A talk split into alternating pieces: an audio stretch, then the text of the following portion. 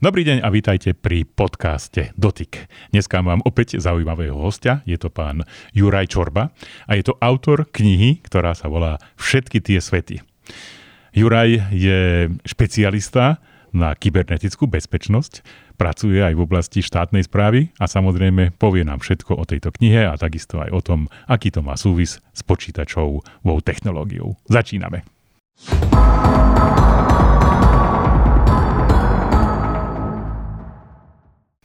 Ďakujem veľmi pekne za pozvanie. Dobrý deň. Eh, je pravda, že pracujem pre štát. Áno. V tej súvislosti aj teda musím povedať, že čokoľvek vlastne budem prezentovať v tomto rozhovore, v žiadnom prípade nereprezentuje názory štátu a môjho zamestnávateľa. Toto je vaša osobná aktivita. Toto bola umelecká tvorba, ktorá dokonca teda bola uskutočnená ešte predtým, než e, som vôbec do služieb štátu nastúpil s agendou umelej inteligencie.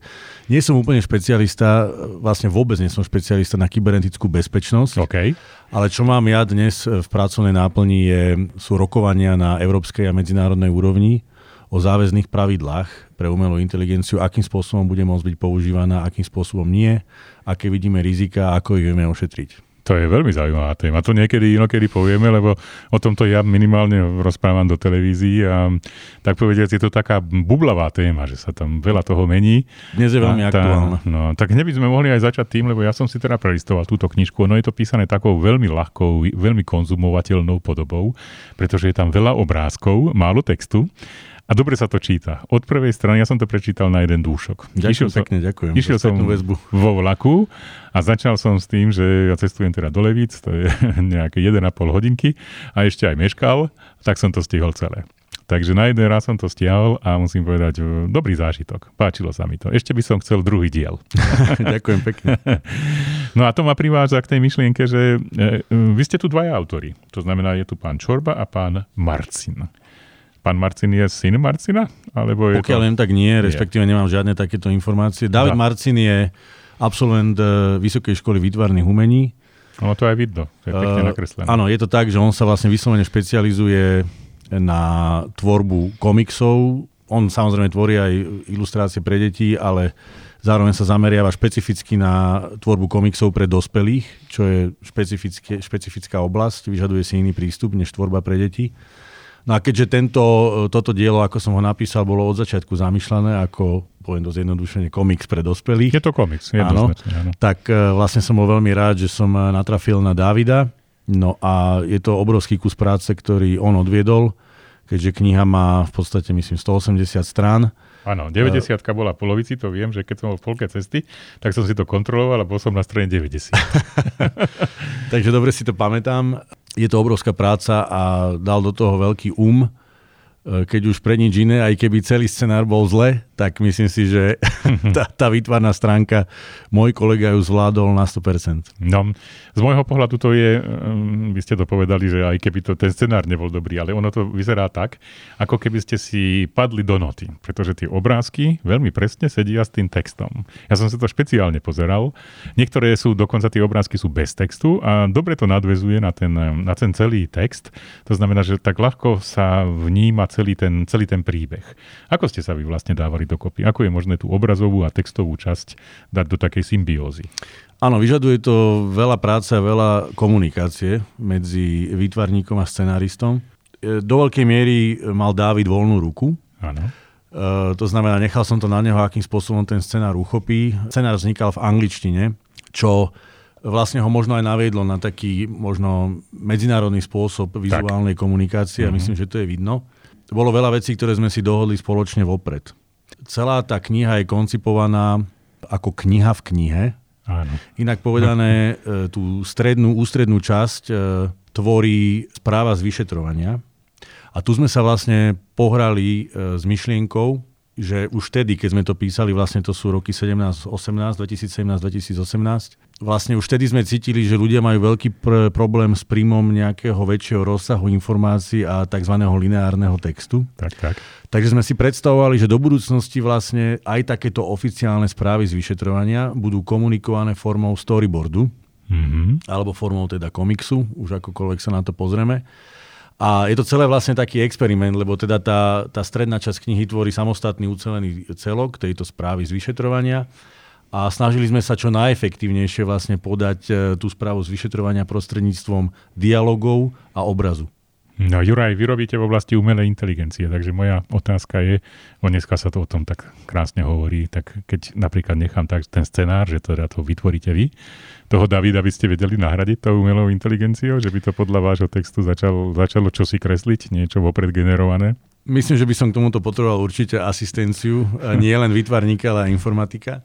E, ja som teraz nedávno započul jeden príbeh eh, o jednom legendárnom tvorcovi komiksov ehm, v Japonsku, kde už využili vlastne umelú inteligenciu na to, aby jeho tvorbu, ktorú on už nemôže rozvíjať, lebo je po smrti, eh, tak v podstate jeho tvorba je ďalej rozvíjaná a napodobňovaná umelou inteligenciou, ktorá produkuje podľa štýlu a výstavby príbehov a štýlu kresby nové, tak povediať, nové komiksy z pera tohto autora, ktorý už nie je medzi nami. To je ako keby, keby kreslil teda zo záhrobia. presne, presne. A každopádne vlastne zdá sa, že sa to stretlo s veľmi dobrou odozvou a zároveň to ukazuje, ako ďaleko je tá technológia z hľadiska kreatívnych možností a schopností.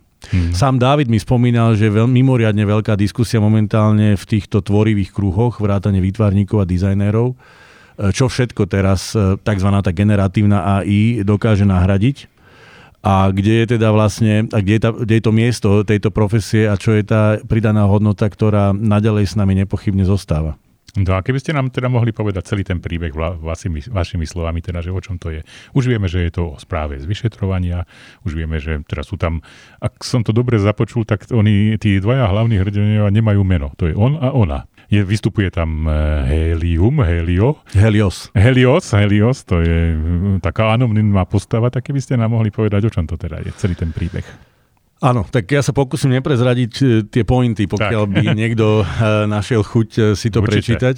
Základný e, rámec toho príbehu je taký, že máme tu dvoch profesionálov, ako ste povedali, e, sú to anonimní profesionáli, je to jedna žena, jeden muž. Títo dvaja ľudia dostávajú zadanie od e, výboru, e, ktorý má globálnu povahu, teda jedná sa o nejakú medzinárodnú štruktúru. Tento výbor rieši bezpečnostnú hrozbu, ktorá sa nejakým spôsobom vďaka e, prepojeniu prostredia internetu a, a vďaka zásahu, veľkému zásahu smerom na ľudí, tak sa vlastne rozšírila prakticky po celom svete. Je problém dopátrať sa zdroja tej bezpečnostnej hrozby a zároveň e, tá bezpečnostná hrozba je špecifická tým, že ju sprevádzajú nečakané účinky na ľudí. Tak, ono je to ešte tak e, časovo tak dosť posunuté do obdobia, keď ešte internet nebol. Ono toto v skutočnosti už je v čase, kedy v podstate e, je tam už aj priestor na to, aby ľudia navzájom komunikovali aj prostredníctvom rozšírenej alebo virtuálnej ano. reality. Je to možno niečo ako, možno nie nevyhnutne naša, ale určite súčasnosť niektorých ľudí na tomto svete, alebo blízka budúcnosť. Tak, tak. Títo dvaja sú teda poverení tým, aby sa pokúsili rozlúsknuť tú otázku, e, kto stojí za tajomnou postavou e, Heliosa, alebo Helia, ak to chceme správne skloňovať, čo je vlastne e, odkaz, antický odkaz na slnko, Aha. ktorý vlastne sprevádzal to podobenstvo slnka, ono to ide naspäť ešte do Egypta. V podstate to slnko bolo symbolom tej najvyššej moci ak si spomeniete, Boh hre a podobne. Potom sa to dostalo aj do antickej uh, gréckej mytológie. Situácia je tá, že po sieťach uh, sa šíri určité učenie. To učenie je zaujímavé tým, nie je možno ničím až tak nové, vzhľadom na to, že tieto podobné učenia sa už vyskytli v minulosti, toto sa šíri mimoriadnou rýchlosťou, nachádza odozvu a e, vychádza z určitých obáv ľudí e, z technologického pokroku. Je to učenie, ktoré volá ľudí k akémusi pôvodnému autentickému životu, ako sa to už niekoľkokrát mm-hmm. v histórii ľudstva stalo. E, je to učenie, ktoré nabáda ľudí, aby hľadali cestu do svojho vnútra, aby pokiaľ možno teda žili skutočne autentický život a nenechali sa nejakým spôsobom ovplyvniť e, vonkajšími obrazmi, e, technológiami, ktoré ich v podstate obmedzujú na slobode, e, oberajú ich o ich práve ja. No a toto nachádza odozvu. Ale nachádza to odozvu, ktorá je pomerne paradoxná. A tá odozva spočíva v tom, že určitým e, zraniteľným jedincom akoby toto učenie v konečnom dôsledku bere odvahu do života. Uh, sú to ľudia, ktorí sa nakoniec zatvárajú. Títo vyšetrovateľia hľadajú to vysvetlenie, že prečo to tak vlastne je, prečo to má ako keby opačný účinok. No a tá nestabilita spočíva v tom, že, že samozrejme tí príbuzní nakoniec e, sú zneistení teda z toho, že čo sa deje. Vznikajú z toho spoločenské konflikty, e, ktoré možno nie sú až tak masového charakteru, ale každopádne je to vyhodnotené ako určitá hrozba, ktorú treba vyšetriť. No a ten príbeh pokračuje. Ja teraz ne, nebudem hovoriť mm-hmm, tie ďalšie fázy toho áno. príbehu, ale má niekoľko vrstiev ten príbeh. My sme sa inšpirovali do istej miery aj výstavbou počítačových hier. Tak, tak, to tam a... bolo vidno.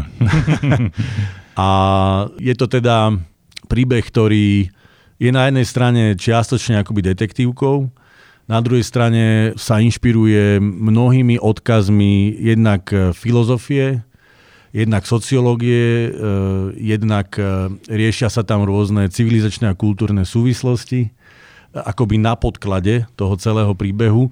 Takže kto to chce čítať jednoducho, ako jednoduchý príbeh, detektívny, môže ho čítať aj tak. Ja som to tak urobil. Áno, určite, že to je, to je cesta. Ale zároveň pre tých, ktorí sa radí nejakým spôsobom e, sústredia na rôzne kultúrne odkazy, na určité hádanky, a na, na súvislosti, ktoré sú len načrtnuté, tak je tam veľký priestor pre čitateľa, aby skúmal aj tieto širšie súvislosti. No dobre. Ono na konci je taká zaujímavá časť, to ma veľmi zaujalo, a to by som chcel také vysvetlenie. To znamená, že je tu potom taká sekcia, kde sú už len obrázky. Ako mám s touto, s touto časťou pracovať? Je to, je to nejaké ďalšie, ďalšie, ďalšie námed na to, ako ďalej premýšľať, alebo ako to vlastne končí teda tá, táto knižka? Teraz sa len spýtam, že ktoré obrázky myslíte, lebo z hodou okolností v tej záverečnej Áno. časti vydavateľ dostal nápad, že sa vyskytnú aj pracovné skice výtvarníka. Tak, toto je ono. To znamená, že či to súvisí nejako s príbehom? Áno, alebo... to, je, to ukazuje vlastne proces tvorby uh-huh. tej výtvarnej identity toho diela. E, kde výtvarník ešte len hľadal tú podobu, Aha. ako budú mať tí hrdinovia, Jasné. kde si robil určité konceptuálne skice toho prostredia, v ktorom sa to bude odohrávať. Takže takto je možné nazrieť aj do kuchyne, do kuchyne výtvarníka. no ja ešte pripomeniem, že teda knižka vyšla vo vydavateľstve Slovart No a pokiaľ e, majú naši čitatelia záujem, tak e, v Slovarte je možné nájsť takúto knižku a prečítať si ju. No a mňa tá záverečná otázka je, že či ten diel číslo 2 bude, alebo teda ako to premýšľate s touto vašou súkromnou iniciatívou? Keď prídete domov a chcete si oddychnúť, tak začnete robiť e, nový diel v angličtine, alebo ako to bude? Takto to je, že Jednak, čo ma určite potešilo za, tie, za ten čas, ktorý uplynul od roku vydania, čo bol rok 2019, tak eh, mnoho z tých tém, ktoré vlastne nám prináša doba, aj, aj verejné diskusie, či už na úrovni celosvetovej, alebo aj u nás doma, môžeme povedať, že niektoré tie témy, ktoré napríklad teraz priniesol e, chat GPT a iné podobné systémy, e, sa nám podarilo nejakým spôsobom akoby dobre odhadnúť. Mm-hmm, to áno. To je potešujúce. Čo sa týka tej nadväznosti, skôr by som to povedal tak, že ak sme spoločne uvažovali s Davidom, že by sme spravili ešte niečo nové, tak sme rozmýšľali nad nejakou inou veľkou témou, ktorej momentálne spoločne na planete čelíme. Ja som sa pohrával s myšlienkou spracovať e, tému určitých obav e, z klimatickej zmeny, mm. čo je ale samo o sebe mimoriadne náročná téma, ktorá ide ale tiež podobne ako, ako tento náš predošlý komiks do úrovne nejakej základnej psychológie človeka. A tiež by to bola taká komiksová podoba? Uh, áno, rozmýšľali sme, že ak, tak takouto komiksovou cestou, ale na, na, momentálne vzhľadom na to, že koľko je dneska ruchu okolo umelej inteligencie, uh, tak uh, v tejto chvíli mám plné ruky práce s inými vecami. Samozrejme, ako náhle bude možnosť, ja sa k tomu komiksu, k tvorbe komiksov rád vrátim. Je to špecifické médium, ktoré mi aj otvorilo dvere do, do svetovej komunity. Uh-huh. Ja keď som vlastne... Vy ste ešte, to písali v angličtine? Písali sme to rovno v angličtine, písal som to uh-huh. a ako náhle to bolo hotové aj po tej výtvarnej stránke, tak vlastne ja som to rozposlal niektorým top ľuďom vo svete, od Hongkongu cez Japonsko až po Spojené štáty americké. Ono sú tu aj tie vyjadrenia. Niektorí, ja niektorí dali aj svoje vyjadrenia, áno, na obal. A také zlučné mená teda sú tu. Áno, áno, áno, hej, hej. E, na to bolo ešte v roku 2018 v podstate. Keby som to poslal v klasickej podobe ako nejaký odborný článok, alebo proste nejakú uh-huh. stať, uh-huh.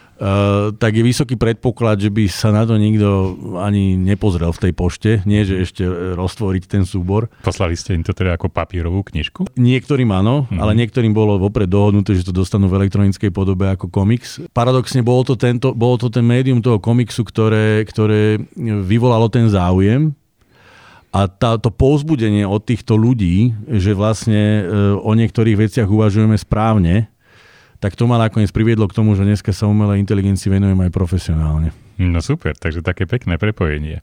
Ma ešte prináša tej úplne poslednej otázke, teda, že je možné zakúpiť knižku v papierovej alebo v elektronickej podobe? Ja myslím, že v papierovej je to stále dostupné aj na slovenskom trhu. Nemám mm-hmm. ja bohužiaľ prehľad, e, ako, ako, aký je Tá elektronická stav. ma zaujíma, teda hlavne, lebo Elektronická ja som... zatiaľ zverejnená nebola. Nie, lebo ja som to dostal v papierovej. Tak áno, áno, je to vydané Slovartom vo veľmi peknom prevedení. Mm Um, a pokiaľ viem, tak ešte by mali byť nejaké uh, kusy dostupné na trhu. No dobre, ďakujem pekne za tento rozhovor. Myslím, že to bolo veľmi zaujímavé. A teším sa na to, ak sa niekedy odhodláte vystúpiť aj v podobe a, tak povediať zástupcu štátnej správy a povedať o tom, ako nás čaká umelá inteligencia pri riešení bežných životných situácií. Ale to je úplne iná téma. Ďakujem pekne, že ste prišli. Ďakujem veľmi pekne za pozvanie. Majte sa pekne. No a ak chcete počúvať naďalej naše podcasty, poznáte to. Je to podcast Dotyk a je to na našej stránke www.tačit.sk. Majte sa pekne a do počutia. Ahojte.